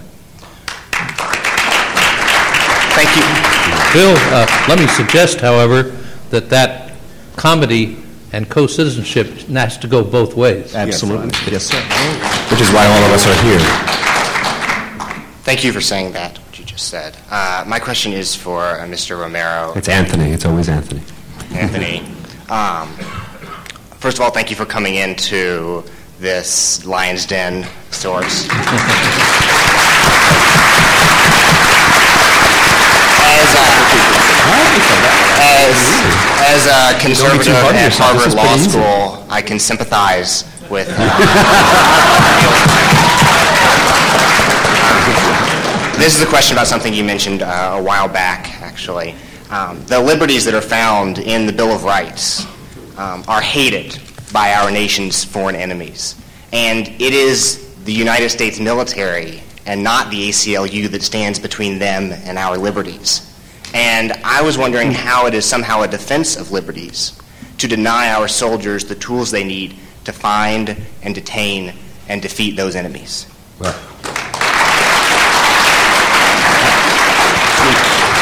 We, and, I, and I really welcome the question, and it's exactly right to, to, to put that question to all of us. And I think it's especially in a moment now with the change in politics that gives us a renewed sense of having that, that uh, sense of community and, and discussion that, that we need. And to be clear, I I don't argue against most of the tools that our military needs uh, and does use. Uh, there are some fantastic members of the military who believe in pursuing the war in Iraq and Afghanistan and also upholding the best of American values. You have some of these JAG lawyers and some of these high members of the military, um, including ma- individuals who have served in the Bush administration, who I just find remarkable individuals who stood up for all the right values. I think uh, Mr. Mora, who served in the Navy, it was a remarkable man. I think Colin Powell has raised many important points and has shown enormous vigor in defending these, uh, uh, the, the, both winning the war, but doing so in a way that's best uh, comports with American values. Where I draw the line is, and I often get this question, saying, well, Anthony, are you just being uh, unrealistic? that the, our enemies are not going to apply the Geneva Conventions. Our enemies are not going to play by the rules of war when they behead our, our soldiers or they drag our soldiers behind a truck. And I come back and say, of course not. I understand that the Al-Qaeda is not going to play by the Geneva Conventions. But this isn't about Al-Qaeda. This is about us. This is about us as Americans. When we look in the mirror and we think about who we are, are we a people dedicated to the writ of habeas corpus? Are we people dedicated to due process of law? Are we a people dedicated that you're innocent until proven guilty, and if you're going to be held and charged by the government, you're going to be given right and access to a lawyer? Those are the basic rules of the road of our democracy. It's the whole Hamiltonian, Madisonian compromise. Three co-equal branches of government. And that's what I, that's what I argue for when I argue that the members of the military and the government needs to be held accountable on those core American values that define us the best way as Americans and don't put us in harm's way. But Anthony, I'm, I think I'm with you most of the way. But if there's any principle, there's no principle that runs deeper from the American Revolution to now, is that the security of the American people cannot be put in the hands of officers, whether in the British Parliament or in courts, that bear no direct responsibility to the lives of the people that are at stake. I mean, George Sutherland must knew But then- that, that it was wrong you know, to, to recognize the Soviet Union and, and carry over assets to of Russian nationals. He knew there was something wrong with it, but he knew as a judge that he could not, as a judge, revoke a decision to recognize the Soviet Union, a decision that goes hand in hand with military But, but then Hadley, the Bush administration ought not to be fighting the ability to bring some of these very issues in good old American courts, which they fight tooth and nail on. They say the courts lack jurisdiction. Read the Rasul case, read the Hamdan case. The early pleadings in those cases are all about how our own court, our own American courts, don't have jurisdiction to hold American government officials accountable. Anthony, I understand that, but Hobbes raised this critical point. Are you uncomfortable with the notion of sovereign power? If so, you're going to have to call forth some other power to limit it. And whatever power you call forth will be even more sovereign yet. And so, if you're uncomfortable with the notion of a popularly elected president making those kinds of judgments, Yes. then the solution is not to put them in the hands of an unelected judge. Well, you know, but it's not. But that, that's a. That's a false. I think you're, That is a false dichotomy. I think that's a radical concept. That, that's a false dichotomy, Heather, Yeah. because I get one at least, don't I? that's your bag limit, okay? That, you know, Hamdan is a, listen, I am one of those people that believes that when American citizens talking to Al-Qaeda, we ought to know what they're saying, okay? I believe that the president, I believe that we ought to be engaging in foreign electronic surveillance. The Foreign Electronic Surveillance Act permits and authorizes electronic surveillance. It wants to make sure that when you are wiretapping American citizens, that's what you're doing it for, okay? When you have this machinery. And you want Article 3 judges from whom there's never been a leak, meeting in a secure facility, just to keep a record of what you're doing. Now, that's what Congress passed. And the idea that, that what the court was doing in Hamdan is saying, you've got to comply with an act of Congress unless you can show that it would inhibit the authority of the president. So that if it's after 9-11 and you're told we can't meet the 15-day requirement to tap first and report, we have too many taps we have to do, as White House goes to this president, go ahead. But it says as soon as practicable. And when it's practicable, then you have to do it unless we have some reason why it would cripple the effort. So the notion that a president who might have had authority to engage in, as I think they do, electronic surveillance before Congress acts, sure. doesn't have that authority, and Congress acts within its legitimate authority. And that is essentially what the court was, was saying. You have to abide by the law. Imagine the worst person you can think of is president, and ask whether you want that person to be able to do what, whatever he or she could do without Congress having acted, he or she could do after Congress has acted. And I think the wisdom of, of Hamdan emerges from that. But you know, Now, the other thing to be added is that there is data on this. The FISA court, uh, in the period of FISA, on one occasion, is there a recorded instance where they turned down a request for a wiretap? One. And that was overturned on appeal in the secret appeals court. Right. Okay? And that So I doesn't talked mean that it's meaningless that they No, I grant all because you've got a record. Walter, let let me finish this. Uh, Gentlemen, if I can intervene. No, but but I I talked to... If I can intervene. Attorney General, I've got the White House's response to this, so I've asked the White House about this. And their response is, yes, but, but because we have to go to court, that means we have to spend more time to get the wiretaps that we want to get. And I'm sure you can appreciate that.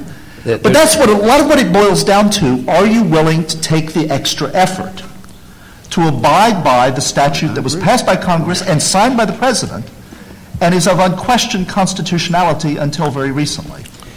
There- There's a lot more information on this subject, and I'm going to recommend to Leonard Leo that that be a topic at the next conference of of lawyers of the Federalist Society. Let's get on to the next question. Well, Anthony, you may be in the lion's den, but not all the lions are against you, I can oh, assure you. I know, that's why I come. Last year I picked up a member. One, I had one new membership after my last Federalist Society. I'm looking for two this year. Uh, Set my as a- sights high. As a preface to my question, uh, I might recall that on January 20th, uh, 1995, when I was inaugurated uh, to the Washington State Supreme Court, was the same day of the March for Life event. And I walked across the street and I gave a one-minute speech, which resulted in a two-and-a-half-year proceeding before our Judicial Conduct uh, Commission. Uh, the ACLU came to my defense, uh, invested over $90,000 uh, in attorney fees, and this resulted in my complete vindication. And uh, I will never forget this.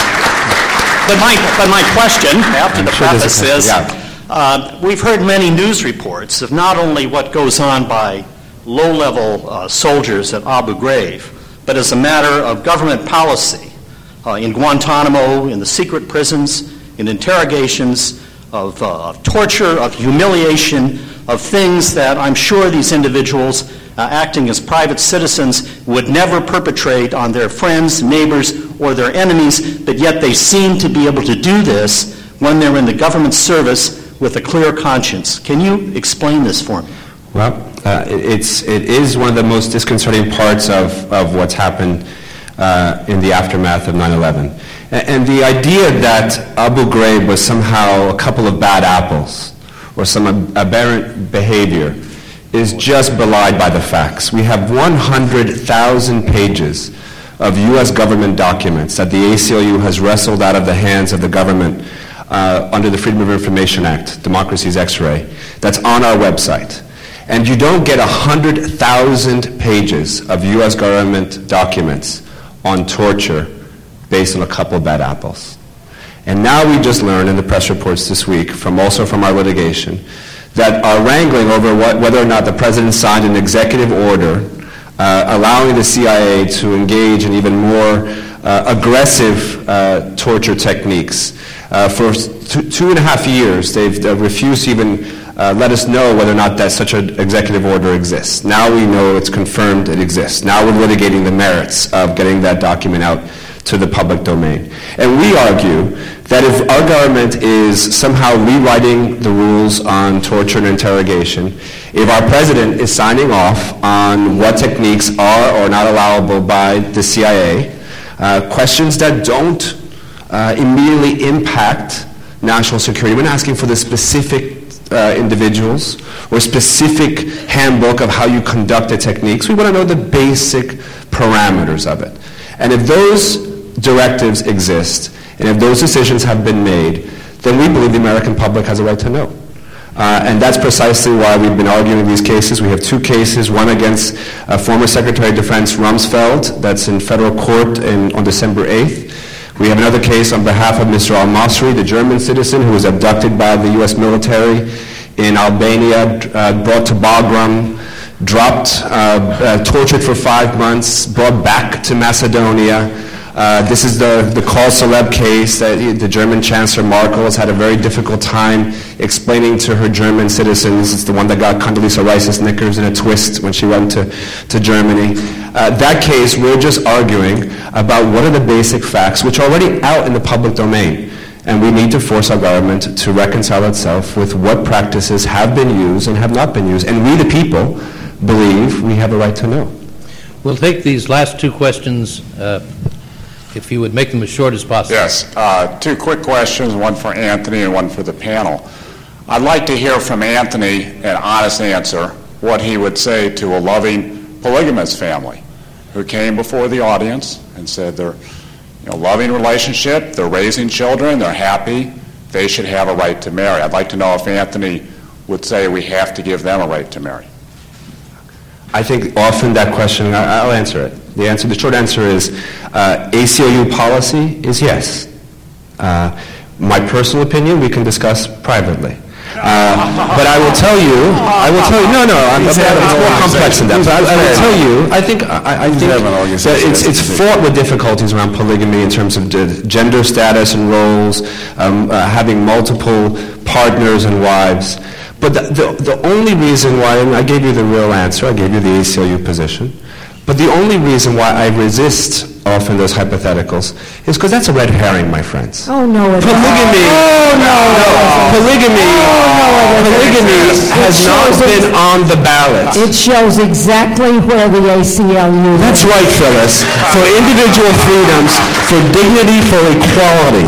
And what I really resist. How about the dignity and equality of the women? How about the dignity and equality of, of, of gay men and women who want to marry, Phyllis? No. American citizens okay. and loving as, relationships. As the lion tamer in this Coliseum. let me, let me ask you other the panel now. I'd like to know where the panelists stand on hate speech and this pressure now that we're seeing building. We saw it earlier today to silence people who criticize homosexuality. And there was a bill in Congress to make it hate speech to criticize homosexuality. I'd like all your opinions on that. Uh, that's an easy one. I'm going to talk about Anthony's question, but the answer is it's unconstitutional. Most versions of uh, hate speech censorship are simply unconstitutional. So you're going to help us defeat the hate crimes bill, right? Well, I'd have to read it, but if, if a bill makes public criticism of homosexuality illegal, that's unconstitutional. That's my position. It's always been my position. Let me say this about polygamy. I think you have to look at the facts about all these things. Okay, Denmark has had same sex unions since 1989. That's right. One of the things that I would invite you to do is to look at data and evidence and experience. Okay, uh, we, it, has been mentioned by Dr. like Murray, it's been mentioned by Dr. Murray that the Scandinavian countries have this high, you know, uh, out of wedlock birth rate, which is true. In Denmark, the out of wedlock birth rate has actually gone down since same sex unions were recognized in 1989. The divorce rate has gone down, and the marriage rate has actually gone up. Is there a causal link? I don't know. Now, here's the other thing about Denmark, and that is that there's no movement after 17 years, not a single movement to recognize polygamy, incest marriages, or Walter's ability to marry his cat. As far as I know, His the- cat the- is female, however. well, it doesn't matter. It doesn't matter. As far as I know, the hotbed of polygamy in the Western world is in the state of Utah, which has plenty of laws against uh, uh, same-sex uh, sodomy is still illegal in Utah. It's not enforceable under Lawrence, but it's still a crime. Same-sex marriage is not recognized. Every time they have an opportunity, they legislate or vote against same-sex marriage. And yet that is the place where polygamy is actually being sought for and apparently practiced. Oh, Go Mr. figure. Mr. I want to ask you, since you're such an advocate of free speech, uh, didn't you have an incident at Yale where uh, uh, somebody who criticized homosexuality was uh, very much the torrent of criticism? Did you stand up and uh, back him as... I certainly did. You did? Yes, I was the host for this guy who he came to one of our conferences last spring. This is this guy who was at the Harvard Law School, the Tony Harvard Law School. We have some Harvard people here. Good for you all. Uh, and he, the Yale Law Journal invited him to give a paper. They didn't know who he was. I didn't know who he was, frankly. It raised a big brouhaha. And I was asked to be his host, and I was the chair of the panel. About two-thirds of the students walked out, which I think was great, fine, that's their right. He delivered his paper, which I thought was great, fine, was his right. And we actually ended up with a, a very neat conference. That is always the place that I've been. I have never been in favor of censorship, to be quite blunt. Last question. I'm not looking for a libertarian answer to this question, and you'll understand that in a second. But I would like a conservative statement, especially in light of the death of the recent economist, on why is there is there a conservative reason that the extremely huge government cultural issue of criminalization of drugs is not a bigger federal case issue. Anybody want to tackle that? Well, this this will also show you what the Conservative answer you're about to give? yeah. So it's it's, it's the it's the true ACLU, as as Phyllis says. Uh, we believe in the legalization of drugs, not because we think it's going a good thing to have drugs in uh, rifling through families, but we think that the the criminalization approach on a public health issue is entirely wrong. And whether you like it or not, when you take a libertarian view, you apply those uh, rules and norms equally. Uh, and I, I think that it's clear that the war on drugs, uh, the, which is now uh, the son of that is the war on terror, is a war without end. Uh, you see some of the same dynamics play out. So I'm glad to talk to you afterwards. I have a 6 o'clock plane. I'll be glad to stay here with you until I catch my plane. But you find this amorphous enemy that, that takes, uh, gives root to greater law enforcement powers and, is, and undercuts a system of checks and balances. Uh, and that's why we think the war on drugs has been a big mistake. Hadley has a short answer. Oh, no, this is, I was A going to offer... short comment. Well, it, it- it's, I, I'm... Whatever it I'm- is, make it I'm- I'm- short. I'm- okay, I'm... Cited sub, sank same.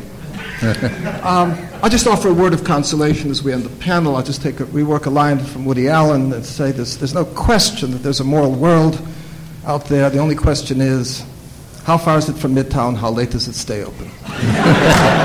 And Bill, a final word? Yeah, here's the conservative answer, in my opinion, and that is it's a natural law answer. Uh, that a lot of Americans still think that the, the only connection with using drugs is with pleasure, uh, has no connection with sociability or other productive human projects. Uh, even with alcohol, they can see some connection with sociability. And I think that's the deeper reason why uh, there's still not support in a broader way for the legalization of drugs. Now, having said that, I want to express my appreciation to the former Attorney General for doing a great job of hosting a very raucous panel.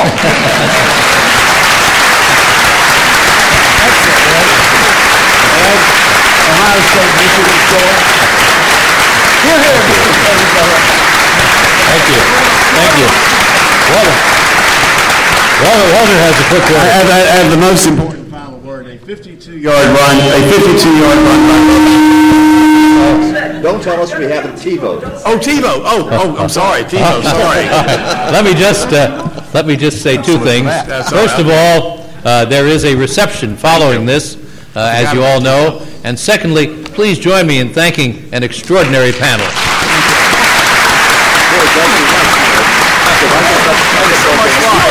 I said, I said, I said,